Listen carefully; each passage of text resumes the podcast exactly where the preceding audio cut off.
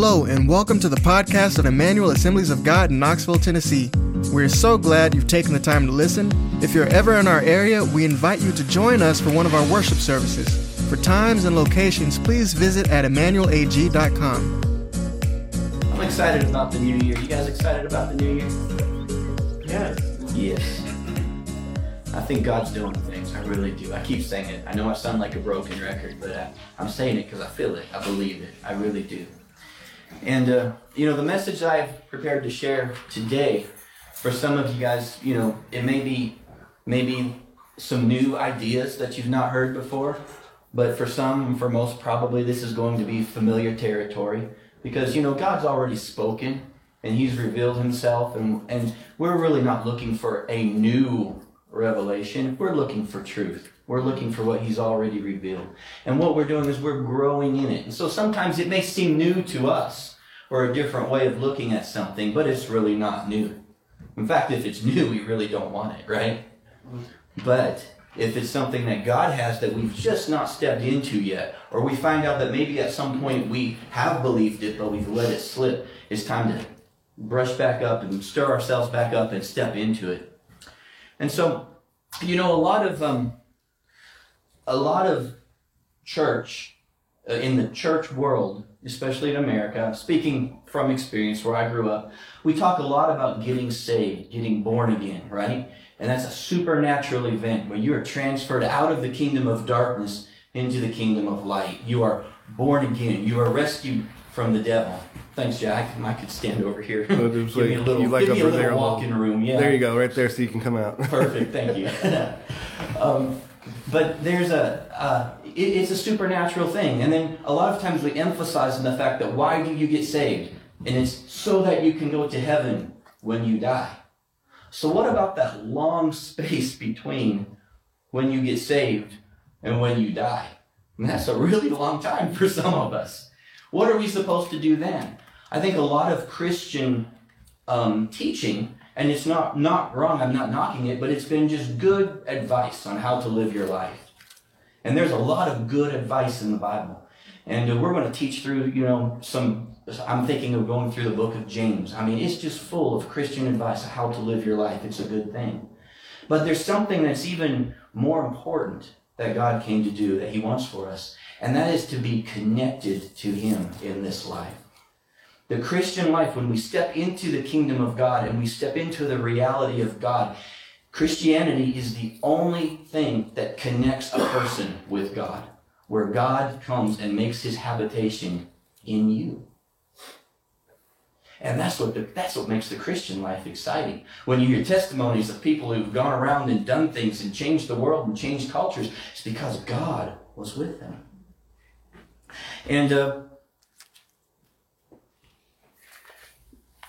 I, I, uh, I've been speaking, I've been saying this over and over and over. Let God invade your life. I want to give you this idea today. Let God invade your life. What would it be like if God invaded your life? And around Christmas time, I woke up with this verse in my head that those living in darkness will see a great light. And if you watched our, our when our power was out and we couldn't have church, if you watched that, you heard me say this.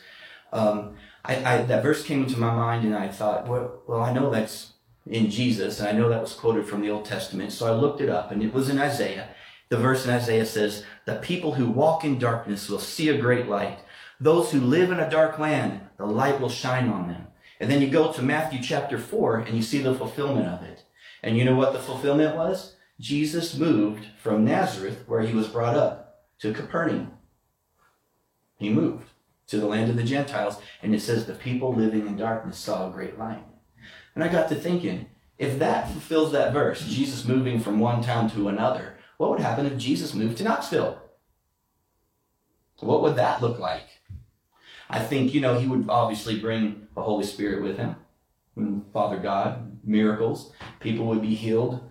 And uh, in Knoxville, there's a lot of people who need healed. So I think he would get a big crowd pretty fast, don't you? The masses would be following him, and he would grow in popularity. He'd be teaching about the kingdom of God and proclaiming the kingdom of God, and uh, people would be coming to him from all around the region. And of course, you know, that would trigger some of the religious leaders in the city I don't know anybody personally, but I know that they would come out of the woodwork and they would oppose him because that's what they did the first time. They would say, He can't be from God because, I don't know, because he doesn't wear a mask. Because if he was from God, he would definitely wear a mask because he would obey the recommendations of the CDC. Or he can't be from God because he does wear a mask. I mean, I'm just saying, either way, you're trapped, right? They'll find things to, to say he can't be from God because of whatever. And then they would come against him and oppose him. And then you know, with his crowds in today's climate, the government would be monitoring him, right? Anybody who's going to get a big crowd, they're going to be watching, see what's going on. So the government would be monitoring him. There'll be religious groups opposing him. And eventually, if history repeats itself, eventually those religious leaders would collude with the government and they would try to shut him down. Because that's what they did when they crucified him. They would say, don't give him a permit. Don't let him have a meeting. You know, don't give him a permit for that tent, that outdoor meeting, whatever. They would collude to shut him down. And I guess my point is this it's just not always as pretty as we like to think it is. When heaven invades a place, it draws lines, it makes people uncomfortable.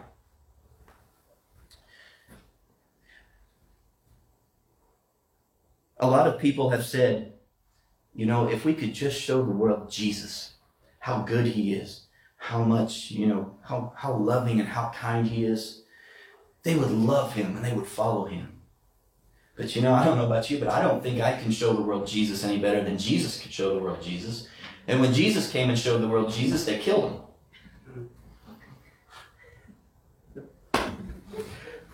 So the question is are you ready and willing to identify with Jesus and share in this reproach of the gospel?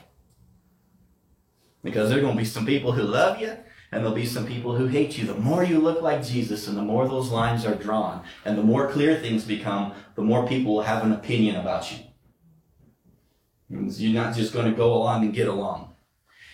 In 1 Peter 4 4, uh, Peter says that they are surprised that you do not run with them into the same excesses, excess of dissipation, and they malign you. So they, because you won't go and run with them and the crazy things they're doing, they're going to speak evil of you. They're going to speak hateful things of you. In the King James Bible, it actually says, they think it's strange that you don't run into these same excesses. They think it's strange. They don't understand you. And they're offended by the fact that you just say, mm, well, no thanks. I mean, you're not even doing anything. You're not, you're not trying to say, you need to do that. You're not imposing anything. All you're doing is you're just not running with them. You just say, no, I don't want to go there. No, I'm not going to do that with my family. No. And they become offended. I hate to tell you. You guys have seen it. And I think the more we look like Jesus and the brighter we shine, not because necessarily what we do, but sometimes just because of what we choose not to do. We can bring this upon ourselves, but get ready. So I guess my question is this: Are you ready for God to invade your life? The first one is um, is when do you remember when Moses led the people out into the wilderness and they built the tabernacle, right? Now I got to tell you, when I was young, I, I, think I must have been like 12 years old. I got a, a grown-up Bible for my birthday, and uh, before that, I was reading, you know, the the um, was the Living Bible with the pictures, right? And I got one with the brown cover and the gold leaf, you know. The Good News Bible. Hmm? The Good News Bible. The, no, it was an NIV. NIV. It was an NIV, but I mean, it was it was nice. I liked it. uh, every day I would go in there and I was like, just the way I'm wired. Because see, if somebody comes and says, I'm trying to read through the Bible, I say, start in the New Testament, right? That's your covenant. That's it'll make sense. So I had a friend and um, I kept telling him that. He was insistent. He came to the Lord and he is insistent. He wanted to read through the whole, and he did. He read through the whole Bible. He must have been wired like me. Had to start in Genesis and go all the way through. We met every week for a Bible study. He'd ask me these questions, you know. So why would he have him kill animals and do that? This doesn't make any sense. I was like, well, start with the New Testament and then it'll make sense. But no, no, we had to work through it brutally, right through the old, from the old to the. It's back. Is it back? Okay. All right. I'm sorry for our Facebook guys. We'll just do what you can. we'll do what we can. Um, but in Genesis, you've got you know creation, you've got the sin, you've got the Tower of Babel, uh, oh no, first was Noah and the flood, then the Tower of Babel, and then the choosing of Abraham, and then his children, Abraham, Isaac, and Jacob. And then you've got this neat person named Joseph. He has a fascinating story, and we end up with all the Israelites in Egypt, right?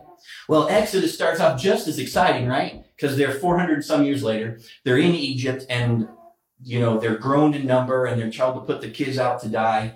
And Moses is rescued out of the water and, um, you know, he's called of God out by a burning bush, just miracle after miracle after miracle. Then you've got the plagues, let my people go, the Red Sea crossing, and they get through the sea and they get into the wilderness at 34.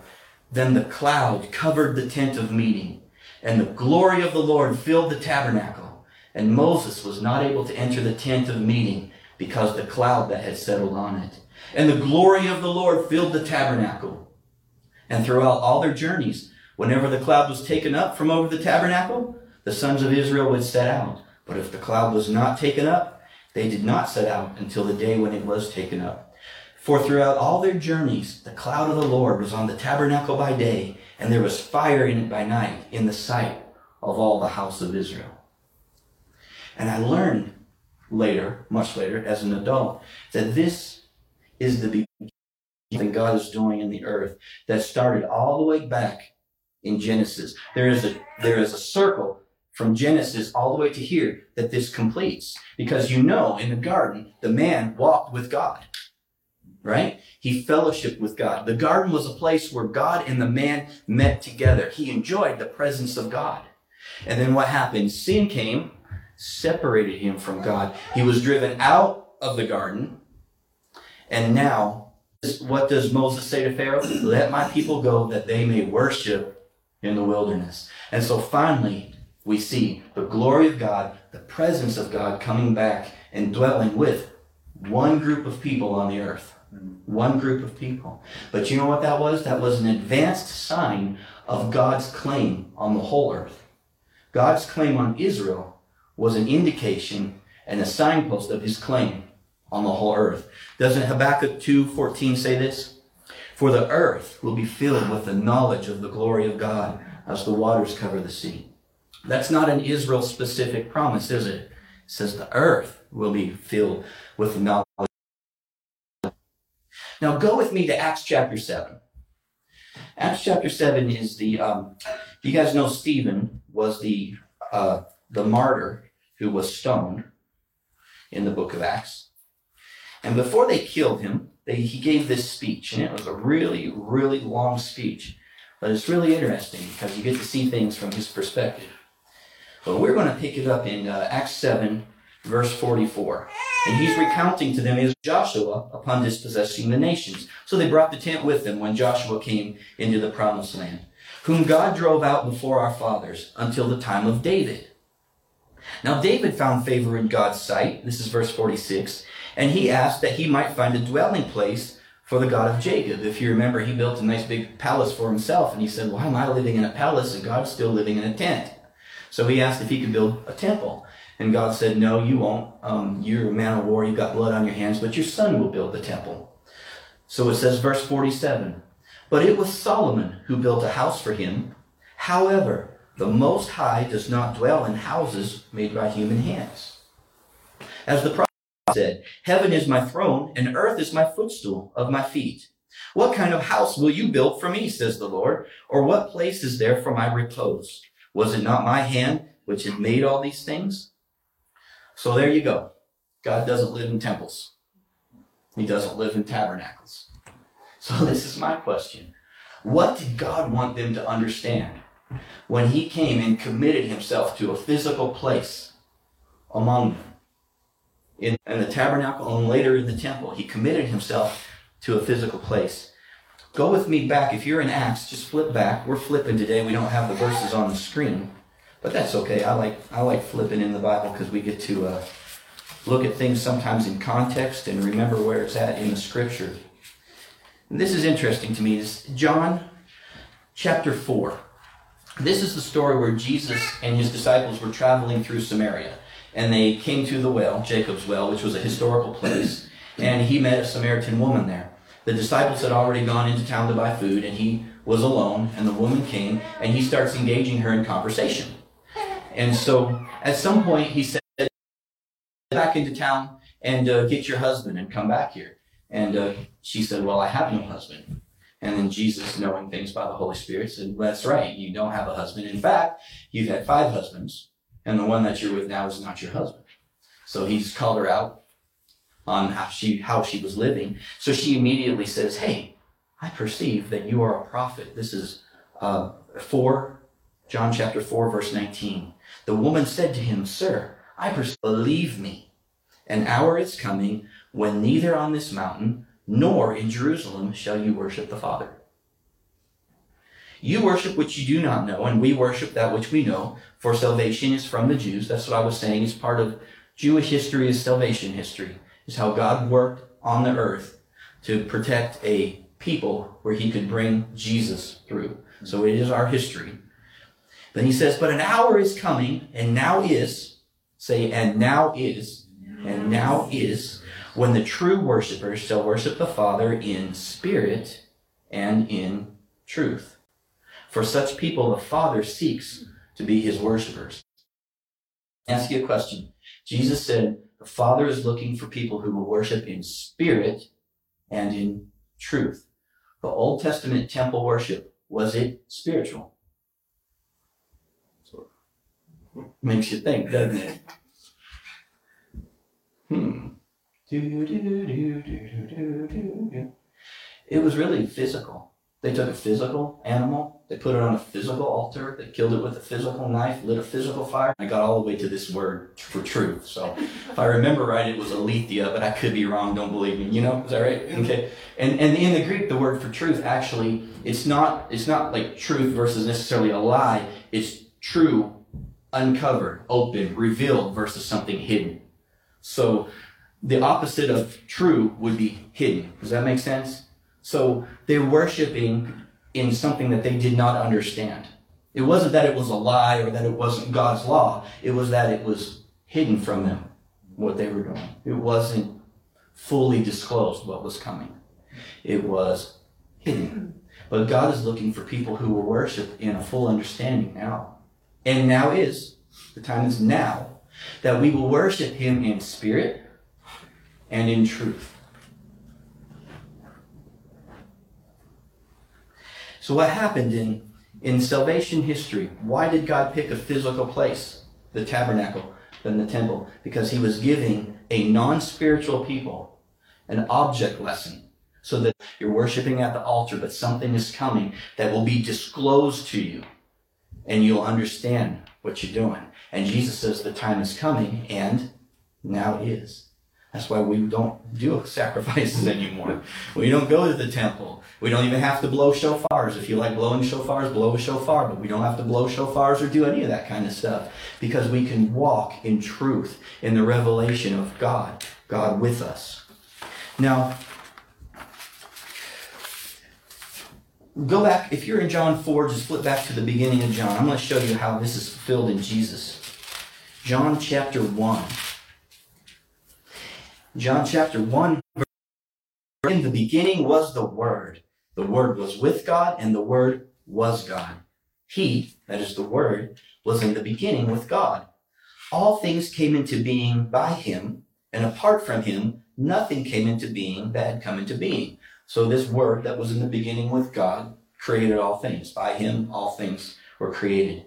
In him was life, and the life was the light of men. So the life that we were cut off from when begotten from the Father, full of grace and truth. So this is being fulfilled in Jesus. Why? Because let me read it in a couple translations. The Message Bible says this The Word became flesh and blood and moved into the neighborhood. That's a paraphrase, but I like it. Moved into the neighborhood. The Young's literal translation, listen to this one. And the Word became flesh and did tabernacle among us. Isn't that an interesting word? Tabernacled among us. So I looked it up in the Strongs, and I've heard this preached. You guys have heard this preached. You know, it's not going to be a surprise to most of you. But you look at the word dwelt, it means to tent or encamp. That is, to occupy or reside in the tabernacle. See, in Jesus, God was pitching his tent and putting his glory on him. Now it's not confined to a space, a tent, or a tabernacle. It's in a person. It's in Jesus. Jesus is a walking, talking tabernacle. And now Acts 10:38 says how God anointed Jesus of Nazareth with the Holy Spirit and all the fullness of deity dwells in bodily form. See, the presence of God and the glory of God were with Jesus, not the temple. With Jesus. Jesus replaced the temple. That's what made the Jews so angry. You remember when they get mad at him for healing people on Sunday? Or it's not Sunday, the Sabbath, the Sabbath day. You know what I mean. Uh, they heal people. That sounds like a great day to get healed to me. And it's like, no, you will not heal on the Sabbath. What? Like, like, how is that offensive to heal somebody on the Sabbath? Well, breaking the law? Yeah, breaking the law. But you know why? That was temple business. It was the temple's temple business. He's out there forgiving sins on the street, healing people right out there where they are. And now people don't need to go to the temple for forgiveness of sins because Jesus is doing it right out there on the street. Why? Because the temple is now redundant and unnecessary because Jesus is here. And they knew that. They knew that's what he was doing. That is, you know, I'd start off and then first thing I'd see, you know, on the 640, which way to go to Asheville, Nashville, right? So you go 40 west Nashville and you go on out and uh, you get to the 640, uh, or not the, the 4075 split, right? And it says Chattanooga this way, Nashville. I'm following the signs to Nashville. I get over to Kingston, and then I remember the sign. I've seen it so many times. Nashville, 170 miles, right? You get up on the plateau, signs, Nashville, Nashville, Nashville. But you know where you don't see signs that say Nashville this way? When you're in Nashville, right? You don't need a sign when you're there. This temple was an advanced signpost of what God was going to do in and when Jesus is here, the signpost is no longer necessary because Jesus is here. A time is coming, he said, and now is. Now, as good as this was, because I really think that G, uh, God, being in human flesh, as he was with Jesus, was way better than the glory cloud sitting on a temple. Do you? If you knew what Jesus was like, you knew what the Father was like. They said, Show us the Father. And he's like, well, you've seen me. Isn't that enough? I, I long for the day when we can actually say, I know what God is like because I know what those people are like. You know, I hung out with Jay, so I know what God is like. It'd be awesome. That's what God wants to do through us. But as good as it was for God to be in the person of Jesus Christ, Jesus said there's actually something even better. John 16, 7, he says, I tell you the truth. It's to your advantage that I go away. For if I do not go away, the Helper shall not come to you. But if I go, I will send him to you. And if you will turn with me to the book of Acts, the second chapter, I want to show you what happened when the Helper came. The book of Acts is a church history of after Jesus left about God invading people's lives. Acts 2, chapter 1, he says this And when the day of Pentecost had come, they were all gathered in one place. That's why we read about when the glory of God came into the tabernacle and Moses couldn't enter the tabernacle. Or when the glory of God came on the temple and the priests couldn't stand to do their, to do their work. Now the glory of God is coming and flames of fire are sitting on the head of people, the church. And Jesus said this is better. Why? Because before Jesus was confined to one body, one person. He could move around, but he was still confined to a physical place, right? But now, wherever you are, there is God. You carry the presence of God. He wants to manifest himself through us and in our lives in the same way that he did with Jesus. You see this? The very same spirit that met with Moses in the tent of meeting. Same spirit that filled the tabernacle. And then later, the temple. The very same spirit that came upon Jesus at his baptism. The very same spirit that raised him from the dead is the very same spirit that God has given to us the very same Holy Spirit. That's why he says, You have an anointing in you that can teach you all things. We can follow that Spirit. And what I want to see us do today, really, I, am just, I just want us to be humble. I just want to take just a minute And I want to talk about this kind of, feels kind of like shifting gears, but it isn't. I want to talk about repentance. Just because it came to me very strong this week. If you know me and if you've listened to anything I've been saying lately, I am hammering grace. Because I one thing that really irritates me is when we try to put conditions on things that God has provided by grace. I, I hate that. You know, the Holy Spirit, what's it say? What's the verse I've quoted? Uh, Matthew 10, 7, and 8, right? Freely you have received. He says, heal the sick, the dead, cast out demons, heal the lepers, proclaim the kingdom. Freely you have received, freely give. There's no, no strings attached with that. He's, one translation says it was free when you got it. Make sure it's free when you give it. And for people who try to put requirements that you have to be loyal to an organization or something like that, it's wrong. It's I have no hesitation to say it's wrong. But sometimes there is a movement among us.